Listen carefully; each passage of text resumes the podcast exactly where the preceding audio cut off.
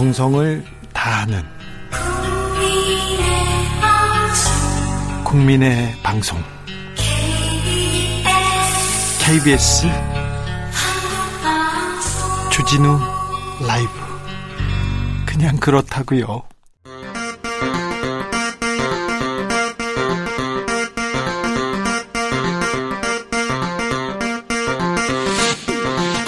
주진우 라이브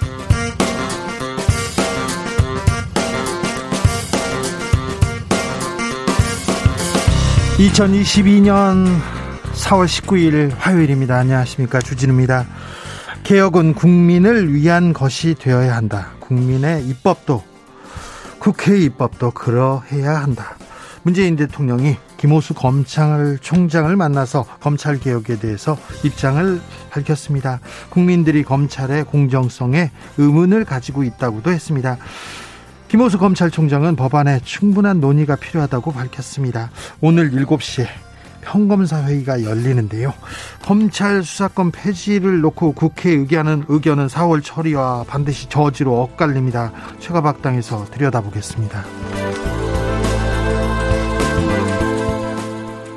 정호영 후보자는 빨리 사퇴해야 한다. 김용태 국민의힘 최고위원 목소리를 연일 높이고 있습니다. 정 후보자는 드러난 불법 행위가 없다면서 사퇴론 일축했습니다. 이런 가운데 윤 당선인 측에서 40년 지기가 아니다 이렇게 밝혔어요. 어? 40년 친구라고 했는데 어떤 게 사실일까요? 이 상황 청년들은 어떻게 보고 있을까요? 김용태 최고위원 권지웅 비대위원 만나보겠습니다. 6일 지방선거의 최대 격전지는 단연 경기도입니다. 누가 경기 민심을 잡을 수 있을까요? 민주당에서는 김동연, 안민석, 염태영, 조정식 후보가 각축을 벌이고 있습니다. 국민의힘에서는 김은혜, 유승민, 유승민, 김은혜 치열한 접전을 벌이고 있습니다. 당내 경선은 내일로 다가왔습니다. 유승민 후보에게 어떻게 지금 흘러가고 있는지 직접 들어보겠습니다. 나비처럼 날아 벌처럼 쏜다. 여기는 주진우 라이브입니다.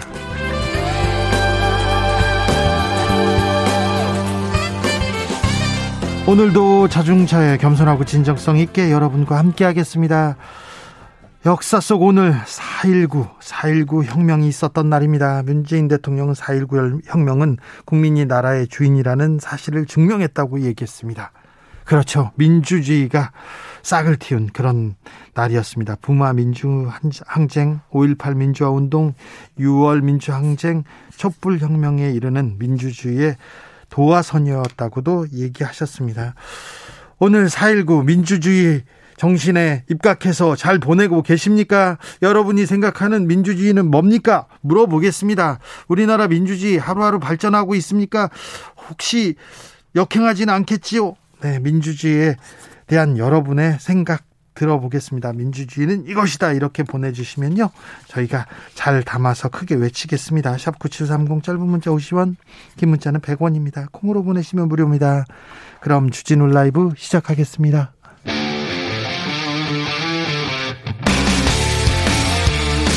탐사보도 외길 인생 20년. 주 기자가 제일 싫어하는 것은? 이 세상에서 비리와 부리가 사라지는 그날까지. 오늘도 흔들림 없이 주진우 라이브와 함께.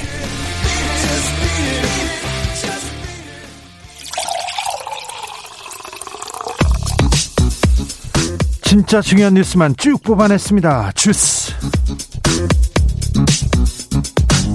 정상근 기자 어서 오세요. 네, 안녕하십니까? 어제 문재인 대통령이 김호수 검찰총장을 만났습니다. 70여 분간 만났다고 하는데 김호수 검찰총장 인사권자의 뜻을 존중하겠다면서 사의를 철회했습니다. 오늘 김호수 총장은 국회로 갔습니다. 네, 어제 열린 법사위 법안 심사 소위가 오늘 재개됐는데요. 어, 이 자리에 김호수 검찰총장이 출석을 했습니다. 네. 어, 김호수 총장은 국회에 이 현행 제도 안착의 중요성 그리고 법률안 및 개정 절차 진행 후 위헌성 등을 언급하며 법사위원들을 설득했다라고 하는데요. 예. 앞서 김호수 총장은 대검찰청 출근길에서 대통령께서 70분을 할애해 검찰의 의견을 경청해 주신 것은 큰 의미가 있다라면서 이 말씀처럼 검찰의 의견을 질서 있게 표명하고 국회의 권한을 존중하면서 검찰 구성원을 대표해 국회에 직접 의견을 제출하도록 하겠다라고 밝힌 바 있습니다. 네.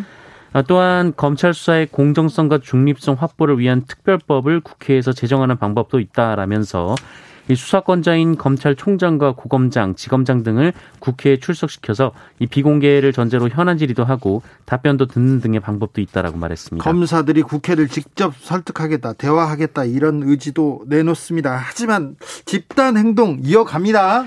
네, 검찰 중간 간부인 부장검사들이 내일 오후 7시 서울중앙지검 대강당에서 부장검사 대표회의를 엽니다. 오늘도 회의한다면서요? 네, 오늘은 일선 검찰청 평검사들이 참여하는 전국 평검사 대표회의가 잠시 후인 오후 7시 역시 같은 장소에서 열릴 예정입니다. 검찰의 그 주장 검찰이 목소리 내는 거 있을 수 있습니다. 하지만 권력기관이 모여가지고 오늘은 평검사, 내일은 부장검사, 고검장 이렇게 지검장 다 모여가지고 집단 행동에 나서는 거는 권력기관이 집단 행동에 나서는 것은 단연코 단연코 반대하고 우려할 만한 일입니다. 비판의 목소리 조금 나와야 된다고 생각합니다. 저는 비판하고 있습니다. 검사들의 집단 행동은 말입니다. 국정원의 집단 행동, 경찰의 집단 행동 반대합니다. 검사도 마찬가지입니다. 당선인 쪽에서도 목소리를 냅니다. 네, 배현진 당선인 대변인은 오늘 오전 정례 브리핑에서 이 민주당이 추진 중인 검사 관련 법안에 대해 국회에서 뜨겁게 논의되는 만큼 윤석열 당선인도 차기 정부의 인수를 앞두고 지켜보고 있다라는 입장을 밝혔습니다. 지켜본다고요? 네, 배현진 대변인은 여야가 오로지 국민의 삶에 집중해서 지혜를 발휘했으면 좋겠다라면서 이 당선인은 차기 정부의 국정 운영을 안정적으로 출범하는 데 집중하고 있다라고 말했습니다. 이렇게 얘기하면서 인수위에서는 또 검수완박 즉각 중단을 촉구한다, 재차 촉구한다 이런 또 입장을 내기도 했었습니다. 음, 공수처 수사심의위원회를 개최한다고요? 네. 어, 고위공직자 범죄수사처가 이른바 고발사주 의혹 사건을 두고 공소심의위원회를 개최했습니다. 그러니까 기소를 할 건지 안 할 건지 이 위원회에다 물어보겠다는 건가요? 네, 이 사건과 관련해서 김웅 국민의힘 의원과 손준성 대구고검 인권보호관을 기소할지 여부를 판단하기 위한 것이라고 하고요. 어, 이 위원회는 공수처의 공소제기 여부를 심의하기 위한 기구로 어, 10명 이상의 위원으로 구성되어 있습니다. 이 앞서 공수처는 손준성 검사를 상대로 세 차례 영장을 청구했으나 법원이 이를 모두 기각한 바 있습니다. 어, 이후 손준성 검사는 건강 상태 악화를 이유로 병원에 한 달간 장기 입원을 했었고요. 네. 어, 1월에는 8주간 안정을 취해야 한다는 소견서를 공수처에 제출했었다라고 합니다. 만약에 피의자가 손준성 검사가 아니라 일반인이었다면 어떻게 됐을까요? 아파요, 못 나가요. 그랬으면 강제 구인합니다. 긴급 체포할 수도 있었어요. 그리고 공무원의 정치 개입, 공무원 검사의 정치 개입이 명확하게 드러난 사건인데 이걸 가지고 공수처 공수처가 기소도 못 한다고요? 기소를 할까 말까 두려워 가지고 위원회를 개최한다고요? 아이고 참 공수처가 왜 생겼는지 어떻게 태어났는지 그 좀 존재 의미에 대해서도 조금 고민해 주셨으면 합니다. 좀 안타깝습니다. 기소를 못 해가지고 위원회를 개최하고 이거 너무 검사 눈치를 보는 거 아닙니까? 공수처가 말입니다. 네, 유감입니다.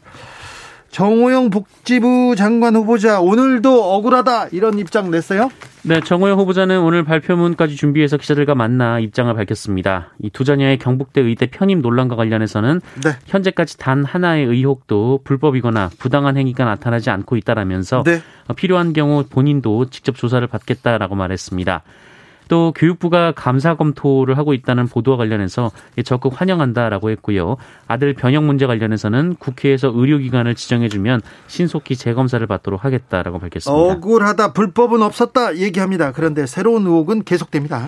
네, 정호영 보건복지부 장관 후보자는 딸과 아들이 면접 시험을 봤을 때 누가 심사를 할 수 하는지 알 수 없는 구조였다라고 해명을 했는데요. 그랬는데요. 하지만 어제 SBS 보도에 따르면 이 전형 2단계 면접과 구술 평가 과정에서 이 면접관들이 수험생의 실명을 알고 있는 상태로 진행이 됐다라고 보도했습니다. 네.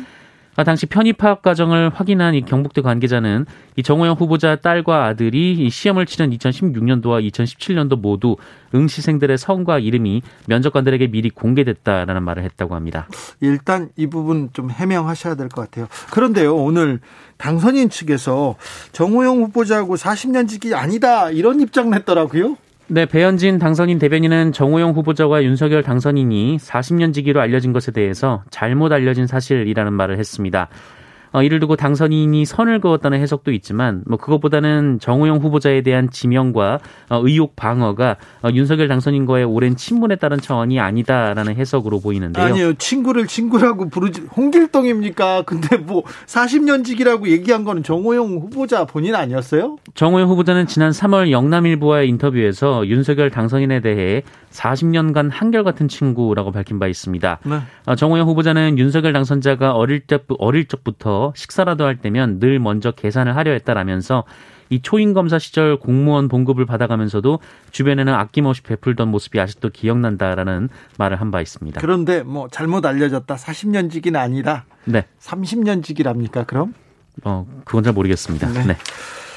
한덕수 국무총리 후보자 오, 땅을 팔아서 50억 원의 차익을 얻었다고요? 네, 노컷뉴스는 한덕수 후보자 처가가 보유해온 이 청계천 일대 토지를 지난 2007년 한 시행사가 주변 시세보다 높은 가격에 매입했다면서 이 정부 고위직을 거친 한덕수 후보자가 일종의 특혜를 받았다라는 의혹을 제기했습니다. 네. 어, 이 과정에서 50억 원의 차익을 본 것으로 전해졌는데요. 어, 이에 대해 오늘 한덕수 후보자는 이것은 2007년 청문회 때도 나왔던 이야기라면서 어, 모든 세금을 완벽하게 납부했다라고 주장했습니다. 아무튼 50억 원의 차익을 보시긴 했네요. 권영세 통일부 장관 후보자 아 여기는 또 200억 원대 뭐 수익을 얻었다고요? 네, 권영세 통일부 장관 후보자는 지난 2013년에서 2015년 주중대사로 재직하던 당시 자신의 형제가 대주주이면서 또 운영하기도 했던 법인이 이 중국 커피 사업을 포기하는 과정에서 약 200억 원의 200억 원을 받았다라는 의혹이 제기가 됐습니다. 네. 이 권영세 후보자 형제들이 TNPI라는 회사를 운영해서 이 커피빈 프랜차이즈 중국 사업권을 따냈는데 네. 어, 이후 커피빈 본사가 다른 회사로 넘어가면서 어, 계약이 해지가 됐고 그 대가로 212억 원을 받았다라는 겁니다. 네. 어, 이것을 지분대로 나누면 권영세 후보자 형제들은 160억 원 정도를 받았을 것으로 추정이 되는데요. 어, 정작 이들의 투자금은 17억 원 정도였던 것으로 전해지고 있습니다. 어, 그리고 합의금을 중국에서 협상하던 시기에 이 권영세 후보자가 주중 대사로 재직했다라는 것이 이 노컷 뉴스 보도의 요지입니다. 여기는 200억 원대, 한덕수 후보자는 땅을 팔아서 50억 원대 차이, 또 집은 3억 원대에 샀는데 100억 원대가 되고 뭐 100억, 200억 이렇게 나오네요. 이상민 행안부 장관 후보자는 아들 취업 얘기가 나왔어요.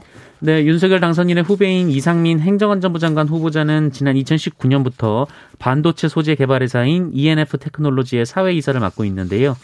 후보자의 20대 아들이 이 ENF 테크놀로지의 최대 주주사 어, 그리고 이 회사의 대주주 회사 어, 여기에 채용된 것으로 알려졌습니다. 네.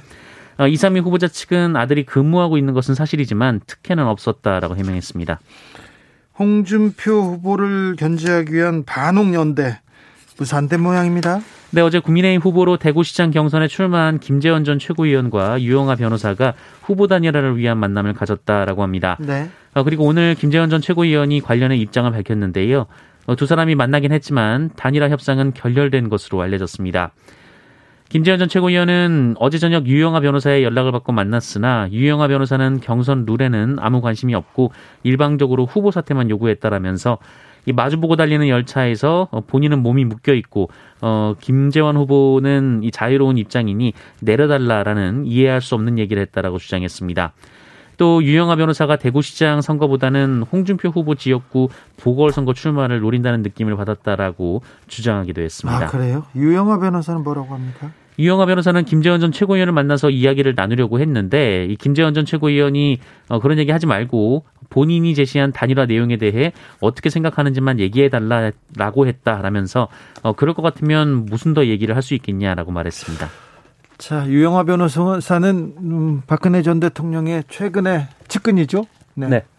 최순실 씨, 최서원 씨가 그 나간 자리에 유영아가 앉아 있다 이렇게 얘기도 했는데 김재원 전 의원도 굉장한 실, 그 측근이었어요. 그래서 집안일, 집사 변호사 역할도 다 했었는데 그러니까 전 측근 대 지금 최근의 측근 간에 대구시장 이렇게 또 신경전. 아, 여기는 또 어떻게 풀릴까? 아, 홍준표 의원이 대구시장으로 가면 그 자리가 남는데 또 그 자리를 탐한다. 아, 이 자리를 놓고는 또 한 판 또 붙을 것도 같은데. 자, 대구 아무튼 이래저래 관심사입니다. 가로세로 연구소 인사들이 검찰에 송치됐네요. 네, 조국 전 법무부 장관과 이인영 통일부 장관 등의 명예를 훼손한 혐의를 받고 있는 유튜브 채널 가로세로 연구소 관계자들이 검찰에 넘겨졌습니다. 강남경찰서는 가세연의 강용석 소장과 김세희 대표, 김용호 전 기자를 대상으로 정보통신망법상 명예훼손 혐의를 적용했고요. 아, 이 사건을 지난 15일 서울중앙지검에 송치했다고 밝혔습니다. 어떤 혐의입니까? 어, 이들은 지난 2020년 유튜브 방송을 통해서 조국 전 장관의 딸이 빨간색 포르쉐를 타고 다닌다라고 주장했고요. 이건 사실이 아니었죠? 네, 이 강용석 소장은 유튜버 이봉규 씨와 함께한 방송에서 이 조국 전 장관의 여자 문제가 터지면 걷잡을 수 없다라는 주장을 한 바 있습니다. 네. 또 강직성 척추염으로 군 면제가 된 이인영 장관의 자녀에 대해서는 병역 비리라고 주장하기도 했고요. 이 국민의힘 김병욱 의원은 인턴 비서를 성폭행했다 이런 주장을 하기도 했습니다. 이 정치인뿐 아니라 배우 한예슬 씨에 대해서도 이 남자친구 사생활 관련해서 근거 없는 주장을 펼쳐 논란이 된 바 있습니다. 이들은 지난해 9월 경찰의 출석 요구에 여러 차례 불응하다가 체포가 됐는데요. 구속영장이 검찰에서 기각돼서 풀려난 뒤 이 불구속 상태로 수사를 받아온 바 있습니다. 네. 구속영장이 기각돼서 풀려나자마자 뭐 슈퍼챗이라고 하죠. 돈을 어마어마하게 보내줬다고 하죠. 그런데요, 어, 조국 전 장관 딸을 찾아가서 영상을 찍어 올린 그런 사람들도 있어요. 네, 가로세로 연구소가 그랬습니다. 아, 그래요? 네, 이들은 조국 전 장관의 딸 조모 씨의 근황을 공개한다면서 어, 이 병원 직원 식당까지 따라 들어가서 카메라를 들이대 영상을 찍어 올렸습니다. 어, 이에 조모 씨가 여기는 직원 식당이라며 동의를 하지 않는 촬영이니 카메라를 치워달라라고 항의를 했는데요. 어, 그럼에도 불구하고 이들은 그렇게 찍은 영상을 단독 포착이라며 공개하기도 했습니다. 또 김세희 씨는 병원 밖으로 나와서도 촬영을 이어가면서 어, 조모 씨가 키도 크고 예쁘다라며 강용석 씨와 키득거리기도 했습니다. 네. 또 조국 전 장관 관련 영상을 올리면 슈퍼챗이 그렇게 쏟아진다면서요? 네. 돈 돈이 그렇게 쏟아진다고 하는데 이런 영상을 올리면는데 돈을 보내면 이걸 동조한다는 거 아닙니까? 응원하고 더 잘해라 이렇게 보내는 거 아닙니까? 좀 생각을 조금 더 해주셨으면 합니다. 그리고 조국 전 장관에 대한 의혹이나 뭐 얘기를 하는 것까지는 그런데요. 또 자녀들의 문제까지 이렇게 나서는 게 맞는지 강용석 씨가 2012년 4월 총선에 나섰어요. 그때 아, 네살 배기 아들을 이렇게 저기 아들 점퍼에 아빠를 부탁해요 이렇게 붙이고 선거운동에 이렇게 나선 경우가 있었습니다. 그때 선관위에서 경고를 받기도 했었는데 자녀 문제를 이렇게 아, 유튜브에 만들고 유튜브 영상으로 만들고 키득거리고 그걸로 또 돈을 벌고 참 어디까지 가야 되는 건지 좀 굉장히 유감스럽습니다. 노정희 선관위원장 사퇴했네요.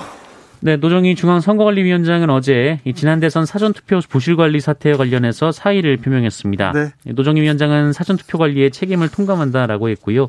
국민께 심려를 끼쳐드린 것에 대해 깊이 사과드린다고 말했습니다. 코로나 상황은 어떤가요? 네, 오늘 코로나19 신규 확진자 수는 11만 8,504명이었습니다. 어제와 비교하면 7만 명 이상이 크게 늘었는데요.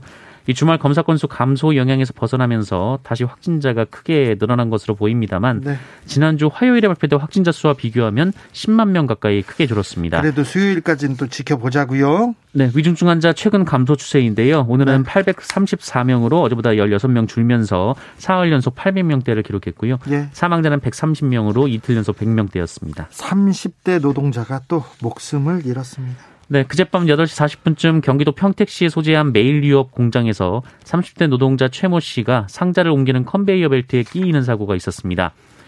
어, 구급대가 출동했을 때는 이미 호흡과 맥박이 멈춘 상태였고 결국 고인은 사망했습니다. 공장 밖에서 컨베이어 벨트에 상자를 올려서 공장 안으로 들어가게 해주는 기계가 고장나서 이 컨베이어 벨트에 상자가 들어오지 않자 고인이 이를 확인하러 기계에 다가갔다가 사고를 당한 것으로 알려졌습니다. 어, 고인은 2017년부터 메일유업에서 정규직으로 일해왔는데요. 어, 고장이 난 기계와는 관계없는 포장 업무를 맡아왔습니다. 아, 네. 하지만 현장에서는 평소에 기계가 고장이 날 때마다 어, 전담 인원이 붙는 게 아니라 이 다른 업무를 하는 직원이 점검을 해왔다라는 증언이 나왔습니다. 아, 게다가 고장난 기계 근처에는 위급 상황을 알릴 비상 버튼이 없었고요. 기계가 오작동을 했을 때 긴급하게 멈출 수 있는 정지 버튼도 자물쇠에 채워져 있었다라고 합니다. 사고 직후 이 공장에는 작업 중지 명령이 내려졌고요. 고용노동부는 사업주를 상대로 안전상 의무를 다했는지 조사하고 있습니다. 안전상 의무를 다했는지 조사를 철저히 해야 될 것 같습니다. 주스 정상근 기자와 함께했습니다. 감사합니다. 고맙습니다. 이종영님께서 저는 검찰 수사권 폐지 법안 졸속 추진 반대합니다. 이렇게 얘기합니다. 네, 반대하실 수 있습니다. 그리고 또 국민들은 이런 이런 의견 마음껏 내셔도 됩니다. 국민들끼리는 집단적으로 다 해도 됩니다. 그런데 권력기관 그러니까 이 권력을 가지고 있는 그 검사들이 모여서 얘기하는 거에 대한 반대를 얘기한 거였습니다. 찬성하든 반대하든 그 여러분의 의견은 뭐 제가 존중합니다. 네. 옳습니다. 여러분의 의견은. 하지만, 네. 그렇습니다. 그리고 민주당도, 민주당도 더 많이 더 많이 좀 설득을 위해서 국민들이 왜 지금이지 이렇게 생각하는 분들이 있다는 것도 알고 좀 설득에 나서 주십시오. 그리고 검찰이 지금 국회에 가서 설득하고 얘기한다니까 또 그것도 지켜보자고요. 아, 민주주의에 대한 여러분의 열망 그리고 여러분의 의견 계속 보내주시고 계십니다. CYJ님께서 제가 사랑하는 민주주의란 남을 배려하고 이해해주면서 서로 서로 아끼며 사는 게 민주주의 아닐까요? 얘기합니다. 남을 배려하고 이해해주고 서로 서로 아끼고 민주주의 민주주의가 사랑을 닮았습니다. 아우 그 아름다운 민주주의네요. 0230님 민주주의는 열쇠 없는 보물 창고 같다고 생각합니다. 열쇠를 깎는 마음으로 세상을 바라봅니다. 열쇠를 좀 열심히 깎아야 될 것 같습니다. 아우 너무 많이 깎아야 될 것 같아요. 8071님, 민주주의의 기본은 케이크를 자르는 사람이 가장 마지막에 남는 조각을 먹는 거라 배웠습니다. 본인의 기득권을 내려놓는 정책 원합니다. 아, 기득권을 먼저 내려놓는 마지막 조각을 먹는다. 아, 네. 그런 뜻이 있었군요. 조혜숙님께서 오늘 제가 자주 보는 포털 사이트에 단 한 번도 4.19 관련 뉴스가 없더군요. 참으로 안타까웠습니다. 오늘의 있기까지 수많은 시민들의 희생과 큰 용기가 있었다는 걸 잊지 않았으면 좋겠습니다. 3.15 부정선거. 정권을 이렇게 또 계속 이렇게 연장하려는 3.15 부정선거가 있었습니다. 부정선거에 대해서 이렇게 국민들이, 학생들이, 아, 거리로 나왔을 때, 그때 권력은 어떻게 했습니까? 깡패를 보내서 대학생들을 린치했고요. 그 다음에는 발포했지 않습니까? 총을 쏘아가지고 시민들을 죽이는 그런 일이 있었어요. 네. 하지만 민주주의가 이겼다는 것, 그리고 민주주의가 오늘날 우리나라를 만들었다는 것도, 네. 명확한 사실이기도 합니다. 교통정보센터 다녀오겠습니다. 임초희 씨.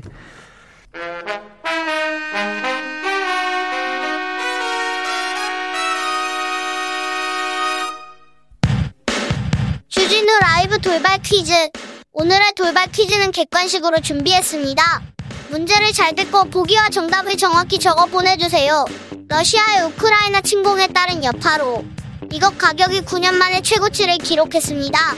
주요 곡물 생산 및 수출국인 러시아와 우크라이나가 전쟁으로 수급의 차질을 빚게 되면서 이것 가격이 수직으로 상승하기 시작했는데요.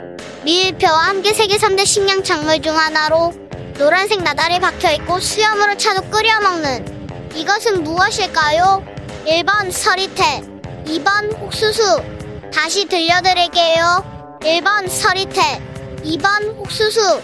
샵9730 짧은 문자 50원 긴 문자는 100원입니다. 지금부터 정답 보내주시는 분들 중 추첨을 통해 햄버거 쿠폰 드리겠습니다. 주진우 라이브 돌발 퀴즈 내일 또 만나요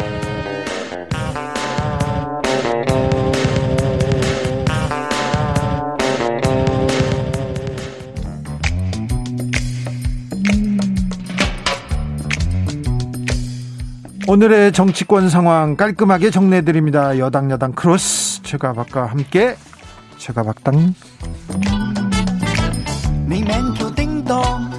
여야 최고의 파트너입니다. 주진우 라이브 공식 여야 대변인 두 분 모셨습니다. 박성준 더불어민주당 의원 어서 오세요. 네, 안녕하세요. 최형두 국민의힘 의원 네, 어서 오세요. 안녕하십니까? 네. 네. 요새 어떤 일로 바쁘십니까? 최형두 의원님? 아, 그렇게 또 물으니까 또 굉장히 바쁘기는 바쁜데 그렇게 실속이 없는 것 같습니다만 어쨌든 국가적인 현안들 지금 특히 이제 민주당이 갑자기 검수완박 한다는 바람에 많이 바빠졌습니다. 이것저것 방송 출연도 해야 되고. 네. 예. 방송 출연은 그 전에도 많이 하셨잖아요. 또 없는 방송도 생기고 해서 네. 저는 요즘 바쁜 게 서울시당 그 공천 심사위원이에요. 네. 그래서 지금 기초단체장, 광역위원, 기초위원 네. 공천 심사하고 있는 중이고요. 그래요. 오늘은 그 한국은행 총재 후보자 인사 청문회인데요. 제가 네. 기획재정위원회에 있어서 네. 청문회 하는 중에 나왔습니다. 지금 한국은행 총재 후보자 인사청문회인데 뭐 기사가 안 나오는데 오늘 쟁점은 뭐였습니까? 아니, 그 지금 우리나라 이제 한국 경제에서 가장 큰 이슈 중에 하나가 이제 물가 상승 요인이 워낙 강하다는 예. 거예요. 이제 미국도 물가 상승이 상당히 심하기 때문에 이제 금리를 올리는 추세이거든요. 네. 우리나라 같은 경우 물가 상승을 막기 위해서 금리를 올렸을 경우에 경제도 파장이 어떻게 됐냐. 네. 지금 가계부채 또 정부 부채도 상당히 심각한 수준에서 금리를 올렸을 경우 그- 그것이 경기에 어떤 영향을 미칠 것인지에 대한 질의가 좀 이어졌고요. 또 하나 요거 하나는 좀 짚어야 될 것 같아요.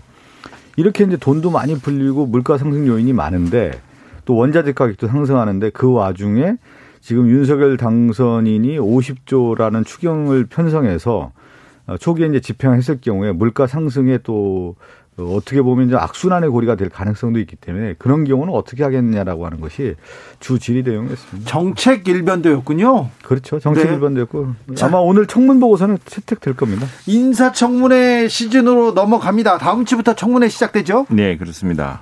한덕수 국무총리 후보자부터 시작합니까?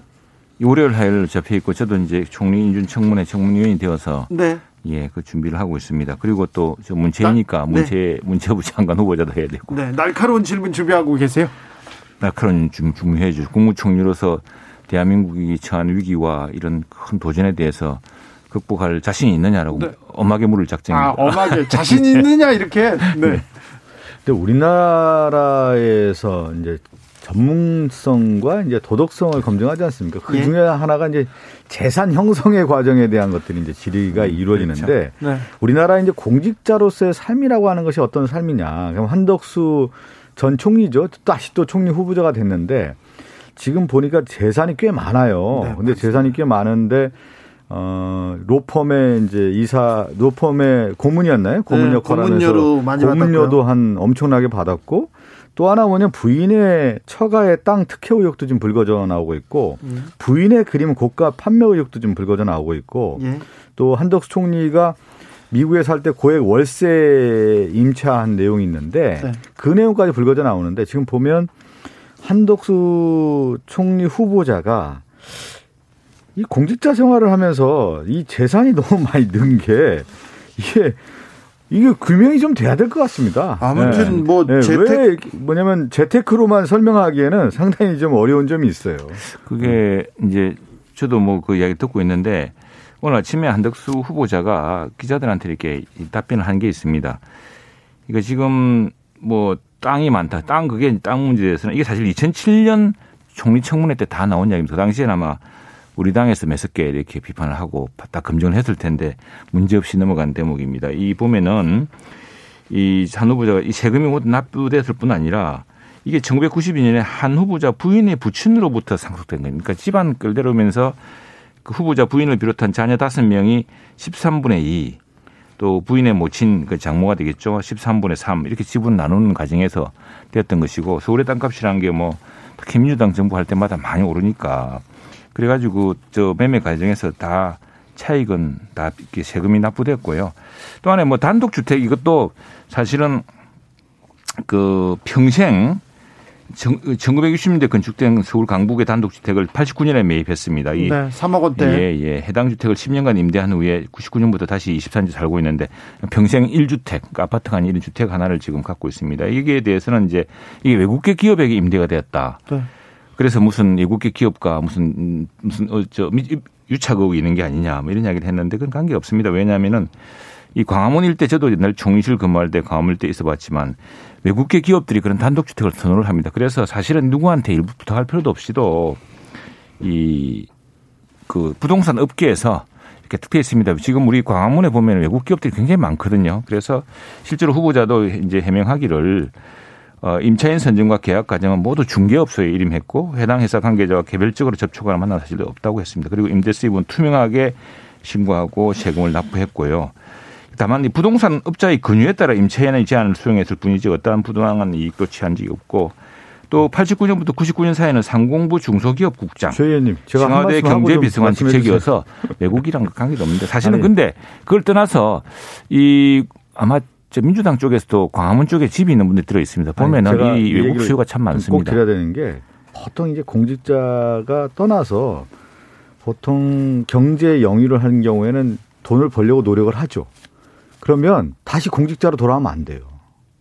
왜 그러냐면 이해 충돌 요소가 너무 많아요. 지금 한 예로 지금 들은 거 보면 그리고 부인도 공직자의 부인 아니었습니까? 왜 그림을 효성그룹, 부영주택 이런 기업의 오너들한테 팝니까? 다 보면 명예회장한테 팔고 이런 거 보면 공직 생활을 다시 안 할까라고 생각한 것처럼 느껴진단 말이에요. 있는 거 보면 누가 그 자기 그림을 그것도 공직자였던 부인이 그 기업의 회장들한테 파, 팝니까? 이거는 공, 상당히 좀 그게 그, 그게 왜 드러났느냐 하면은 공직자의 자세가 아니라는 거예요. 제가 얘기는 그 얘기가 핵심이고 또 하나 또 하나는 음, 저도 좀 이야기 좀 아니 제가 워낙 좀 길게 하셨으니까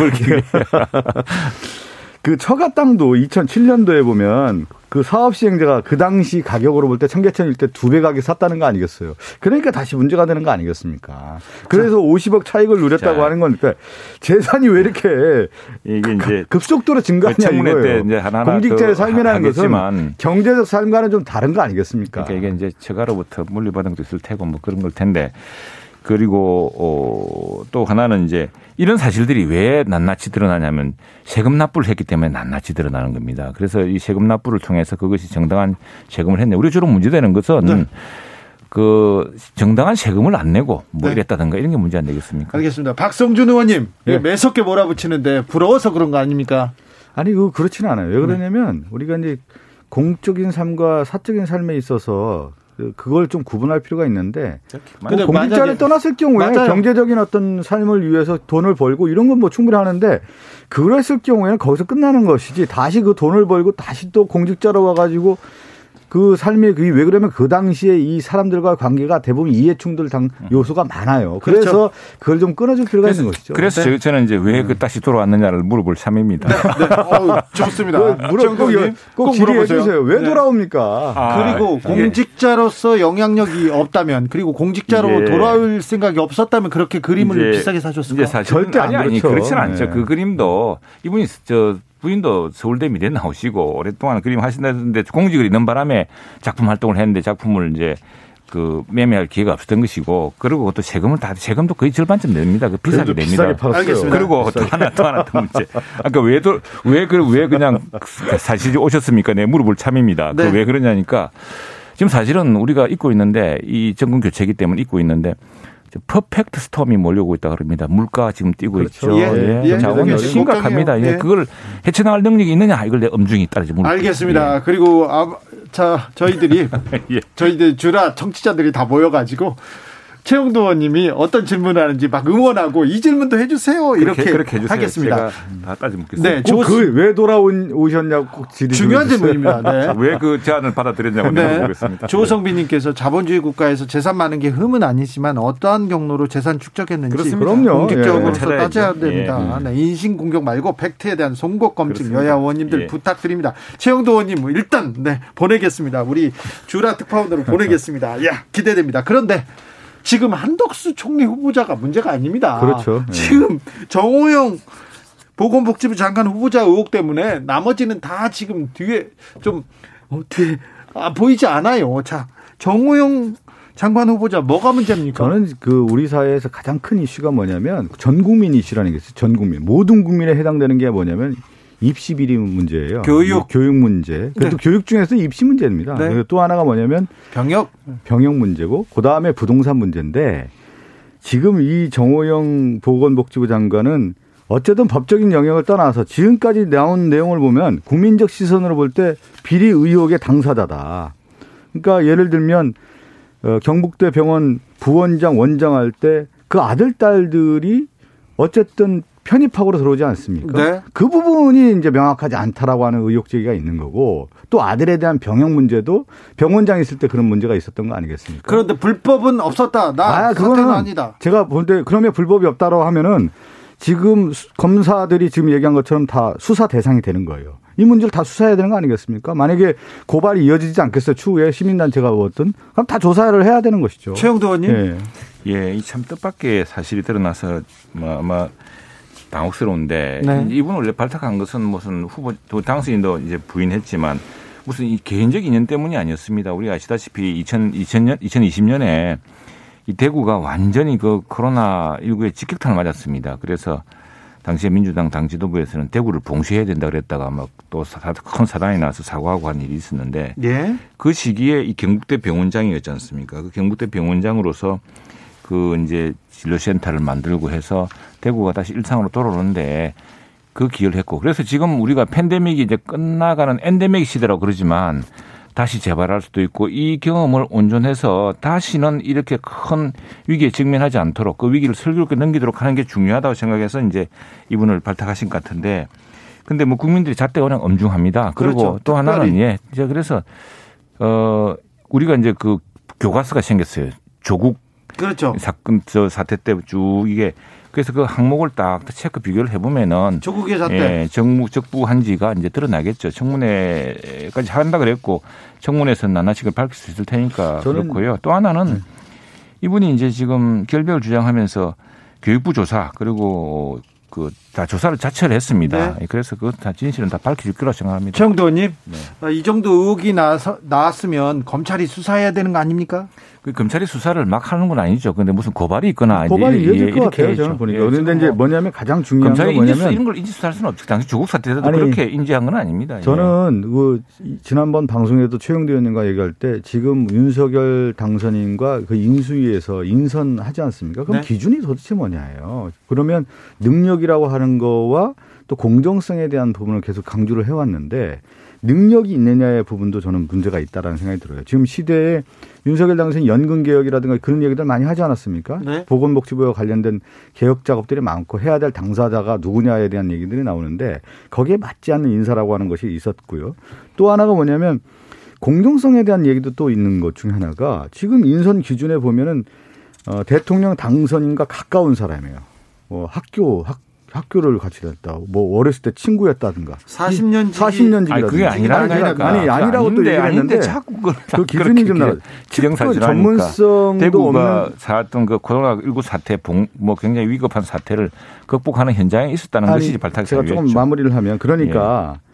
그 측근 기용이 지금 계속 드러나고 있다는 거예요. 전문성이 없는. 그러니까 기준의 잣대가 없다. 그러니까 윤석열 당선인의 상식과 공정을 얘기했는데 지금 국민의 눈높이에 볼 때 상식에 맞지 않는 인사를 한 거 아니에요. 그리고 공정에 맞지 않는 인사를 했기 때문에 그래서 국민 정서에 부합하지 않는 인사라고 하는 부적절한 인사이기 때문에 지금 이렇게 뜨거운 겁니다. 그래서 다른 지금 후보자의 모든 이슈를 지금 정호영 후보자가 다 빨아들이는 거 아니겠어요? 이 하나의 잣대가 지금 윤석열 당선인 앞으로의 국정 운영에 대한 방향을 결정하는 거기 때문에 어떻게 받아들지 저는 좀 지켜보고 싶어요. 이 부분이 네. 또 노림수 아닐까요? 하나 다 해서 다른 분을 통과시킨다는 전략이에요? 네, 그것도 작전일 수 있잖아요. 그렇지는 않겠죠. 예. 네. 네. 자, 다음 얘기로 넘어가겠습니다. 정의당에서는 일단 데스노트에 교육부 김인철, 법무부 한동훈, 보건복지부 정호영, 여성가족부 김현숙 네 사람의 이름을 올려놓았습니다. 네. 아, 이번에도 정의당의 데스노트가 통할지는 뭐 지켜보겠습니다.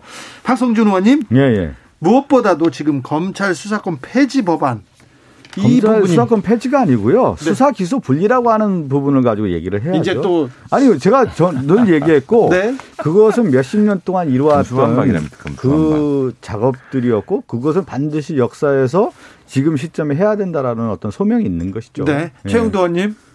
그래서 좀 이제 지나쳐도 너무 지나셨다 생각이 듭니다. 민주당도 조금 아차 싶은 생각이 들어서 이제 말씀을 조금 바꾸시는데 이 검수완박이라고 외쳤던 사람들이 바로 민주당 아닙니까? 그게 이제 기소와 수사를 분리하고 기소와 수, 검찰은 기소를 주로 담당하고 경찰은 수사를 주로 담당하는 네. 것이지 그 기수, 어, 수사는 아 기소를 전제로 하는 수사는 겁니다. 최영도 의원 네네. 사회부 기자 했죠. 하셨죠. 법조기도 오래 했고 법조 기자 몇 예. 년에 하셨어요? 90년대 초에 했죠. 90년대 초에 예. 어, 저는 2000년대 초에 했으니까 예, 90년대 예. 초에도 검찰 개혁, 수사 기소 분리 그 얘기는 나왔습니다. 그랬죠. 네. 예. 그래서 조영도 의원님 찬성했어요. 어, 무슨 네. 아니 그러니까 물론 이제 그건 기본으로 지금 돼 있습니다. 수사 기소 분리 찬성합니다. 네. 됐고 윤석열 당선인도 그 말씀하시기를 저 수사 기소 어, 수사는 한 뭐 검찰의 수사는 아주 그악 정말 경찰이 왜냐하면 아직 경찰이 그 국수본이 만들어졌습니다만 전국 단위의 동일한 이런 수사 체계가 없습니다. 없었습니다. 그러다 네. 보니까 아무래도 검찰이 일선에서 좀 흔들릴 수가 있고 그랬는데 검찰은 그동안 검사 동일체를 통해서 전국 단위 모범과 규범이 있습니다. 그러니까 그 악을 상대본 경험이 있죠. 그래서 네. 그런 것들 때문에 이제 검찰은 지금 일부 그것도 이 정부에서 조국 민정수석이 있을 때 당시에 논란 끝에 민주당과 뭐 이야기 있었지만 대부분 수사는 경찰이 한다. 그래서 말 검찰의 권한이 많이 줄어들었습니다. 예, 하는데 많이 줄었죠. 다만 그 6대 범죄에 관해서는 검찰이 수사권 왜냐하면 그건 기소를 담당해야 되고 그러니까 검사는 기소를 하거든 해야 되거든요. 근데 기소는 수사와 연결되어 있습니다. 기소를 하는데 이 증거 채택이라든가 또는 인권 보호의 문제라든가 이런 것들. 근데 저 박충철 사건 같은 경우도 그 공안 검찰에 공안 경찰에서 그랬던 것을 검찰이 이제 수사, 나중에 기소를 하기 위해서 뭐 수사를 하기 보니까 그 고문치사 드러나지 않았습니까? 뭐 그런 것처럼 그래서 그걸 딱 잘라 분리할 수가 없습니다. 그래서 기소는 기소를 전제하지 않은 수사도 무의미한 것이고 다 연결돼 있기 때문에 그래서 어제 그래서 국회 법사위에서 법원 행정처가 이거 이 무지 자르듯이 탁 자를 수가 없는 대목이다. 큰 혼란이 있고 그 피해를 큰 경제 사건에 의한 국민들이 보게 되고 당장 공정거래위원회나 금융위원회는 고발 사건을 지금 담당할 기관이 사라지는 문제가 생깁니다. 그럼 우리 헌법에는 뭐냐면 모든 국민은 법 앞에 평등하다는 거 아니겠어요? 근데 법 앞에 평등하지 않은 부분도 있다라는 거예요. 그것이 이제 하나가 뭐냐면 검찰의 그 권한이 과도한 권한 집중에 의해서 오히려 취해법권적인 부분들이 있다. 그래서 검찰의 과도한 권력을 나눠주는 것이 민주주의의 기본 원리라는 거예요. 그것이 봤더니 수사 기소에 불리인 거고 헌법에 이제 영장 청구권이 이제 검사가 할 수 있지 않겠습니까? 그렇게 나와 있는 건데 그 동안에 이 헌법의 기준을 가지고 어 수사 지휘권, 수사 기소권 모든 권한을 다 가질 수 있다. 독점적 권한을 갖고 있다. 이렇게 해석됐는데 그렇지가 않다는 거 아니겠습니까? 가장 중요한 것은 국민의 기본권인 인권을 강화하는 측면에서 수사 기소의 방향을 정한 거거든요. 그것이 그래서 최영두 의원님도 뭐 90년대 얘기했지만 90년대 이후부터 이미 수사 기소를 분리라고 하는 것은 절대 명제했던 거거든요. 그것이 왜 안 됐냐면 검찰의 기득권이 워낙 강하다 보니까 정치 집단화됐어요. 요즘에 보면요. 그 권리를 지키기 위해서 어, 어떻게 보면 정치 행위까지 요즘 하고 있는 모습이기 때문에 이래서는 안 된다라고 하는 것이 국민들이 바라볼 때 아, 이제는 수사 기술을 분리해서 권한에 대한 어떤 분산을 통해서 국민의 인권 보호로 가야 된다라고 하는 것이 지금의 가치 아니겠습니까? 그 이제 네. 걱정이 뭐냐면은 과유불급 교각 사료 같은 건데 지금 우리 헌법 체계는 검찰의 검찰이 수사 전체를 주재하는 그 지위로 구정되어 있습니다. 네. 그래서 네. 그리고 지금 그 경찰대학에서 나온 치안 논총이라는 논문이 있는데 거기서 이제 아, 조사를 했어요. 그, 그, 그 논문들은 경찰의 수사권을 더 강화시키려고 하는 것이었거든요. 그러니까 지금 두 가지 논란이 서로 혼재되어 있는데 수사권 조정은 했습니다.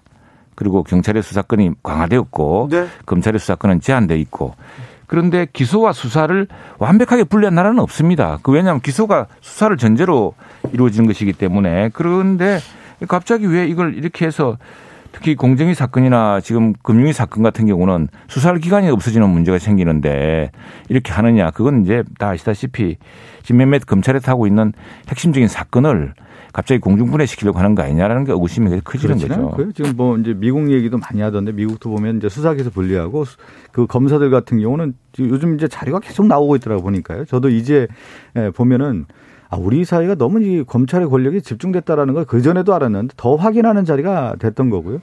수사관들이 없습니다. 미국의 검사 밑에는. 근데 우리나라는 검사들이 다 수사관을 두고 수사를 다 하고 있지 않습니까? 경찰, 그런 것들이 받고 하죠. 예. 그러니까 그런 것들이 이제 이제는 제도적으로 이제 분리를 해야 되는 거고요. 그런데 지금 미국 영화 보시면은 그러니까 견제받지 않는 권력이 있어서는 안 된다는 기본의 민주주의 원리에 그, 그 대목인데 한마디만 다그 대목에서 그래서 지금 일부는 경찰로 수사 사건을 다 주면은 그럼 경찰은 누가 않죠. 견제하느냐는 문제가 있고 또 하나 미국 검찰 자꾸 이야기하는데 미국 영화 보면은 DA, DA가 나옵니다. 그 District Attorney라고 그래가지고 수사받을 단계, 경찰이 수사하는 단계에서 모두 검사를 의식해서 DA한테 보고했느냐, DA랑 뭐 이야기 협의했느냐 이 이야기가 나오거든요. 그래서 그게 우리 현실이 미국과 다르다. 미국이 그 지금 민주당이 주장하듯이 그렇지 않다 이 말씀입니다. 검찰 얘기는 여기까지 하고요. 지방선거로 가보겠습니다. 이거 좀 많아서요. 물어볼게요. 네. 자, 민주당 서울 어떻게 합니까? 지금 아직 결론은 안 난 것 같고요. 아직도 안 났습니까? 네, 결론 이제 서울을 이제 전략 선거구로 했는데 그만큼 우리 선거가 이제 두 가지 해석이 가능한 것 같아요. 어렵다라고 하는 전제가 있는 거고, 그 좋은 후보를 찾아야 된다라고 하는 부분이 있는 건데, 이 두 가지를 만족시킬 수 있는 후보를 아직 못 찾고 있는 것은 분명한 것 같습니다. 그렇지만 상황은 좀 괜찮아지는 상황으로 가는 것 같아요. 뭐냐면 상황이 나아진다고요? 어떤 면에서 지금 그 얘기를 하냐면 서울에 안에 보면 정당 지도가 있는데 어, 조금 좋아졌어요, 민주당이. 정당 지도를 보고. 그 대선 즈음에의 정당 지지율을 국민의힘과 이 민주당을 비교해보면 우리 민주당이 훨씬 뒤쳐졌는데 지금 이제 회복이 된 모습을 좀 갖고 있기 때문에. 네. 어, 그리고 자, 지난해 사칠 보궐선거와 이번 대선에서 보면 차이가 많이 좁혀졌단 말이죠. 네. 그런 가운데 뭐, 뭐가 있냐면 정당 지지율이 좀 많이 좁혀졌다라는 것은 그만큼 우리가 좋은 후보가 있다고 하면 한번 해볼 만하다. 좋은 후보가 있다면요. 네, 그래서 좋은 후보를 좀 찾고 있고요. 결국은 저는 아니 아니 저는 결국 그거라고 봐요. 어떤 후보가 되든 현 시장과 내가 대결을 해서 이길 수 있다라는 자신감, 배짱. 네. 그 사람이 결국은 나가서 돌파하는 것이다. 그러니까 후보를 만들어주는 것이 아니라 후보가, 후보가 스스로 만들어서 이 어려운 형국을 타개할 수 있는 후보가 돼야 된다. 그런 후보가 나오면 저는 현 시장과 각을 세워서 충분히 경쟁해 볼 만하다 봅니다. 예, 뭐 서울이 워낙 전통적으로 민주당이 강한 지역이고 해서 지금 우리가 민주당 정부의 지난 5년간의 실패 때문에 그 반사 이익을 좀 보고 있습니다.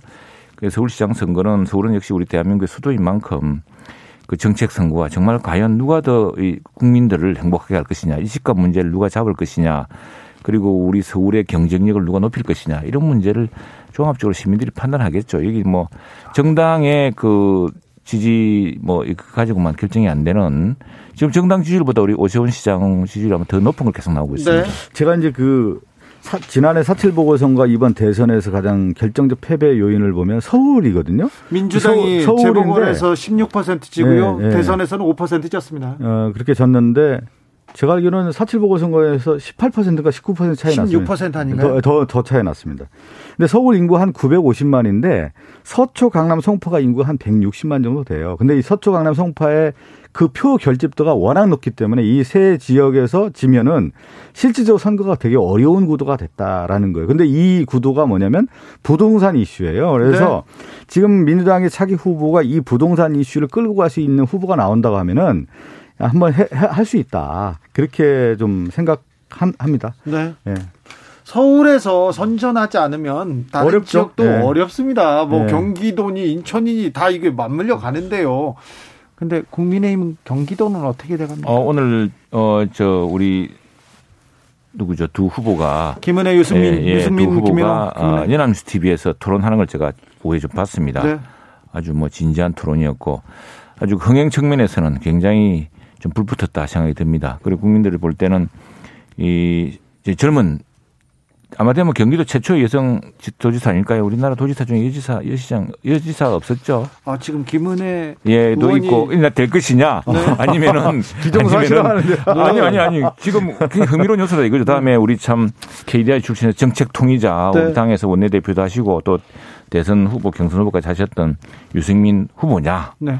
뭐 굉장히 그 뜨거운 경쟁이 벌어지고 있고 국민들이 아니 두 분이 토론하는데 그 모습도 굉장히 진지하고 보통 우리 경선에서도 보면 얼굴 찡그리고 좀 사나운 장면이 있었는데 이분들 그 토론은 굉장히 진지하고 또 어떻게 보면 토론 화기 화기애애하다 생각이 들었습니다. 그 국민의힘을 이제 보는 관전평 중에 하나가 뭐냐면 대선 경선 과정에서 보면 홍준표, 윤석열 이 구도하에서 네. 당심과 민심이 괴리되는 현상들이 있었거든요. 네. 결국은 당 조직의 힘에 의해서 윤석열 당시 경선 후보가 본선 후보가 되지 않았습니까? 민심은 홍준표 후보를 지지를 했는데 네.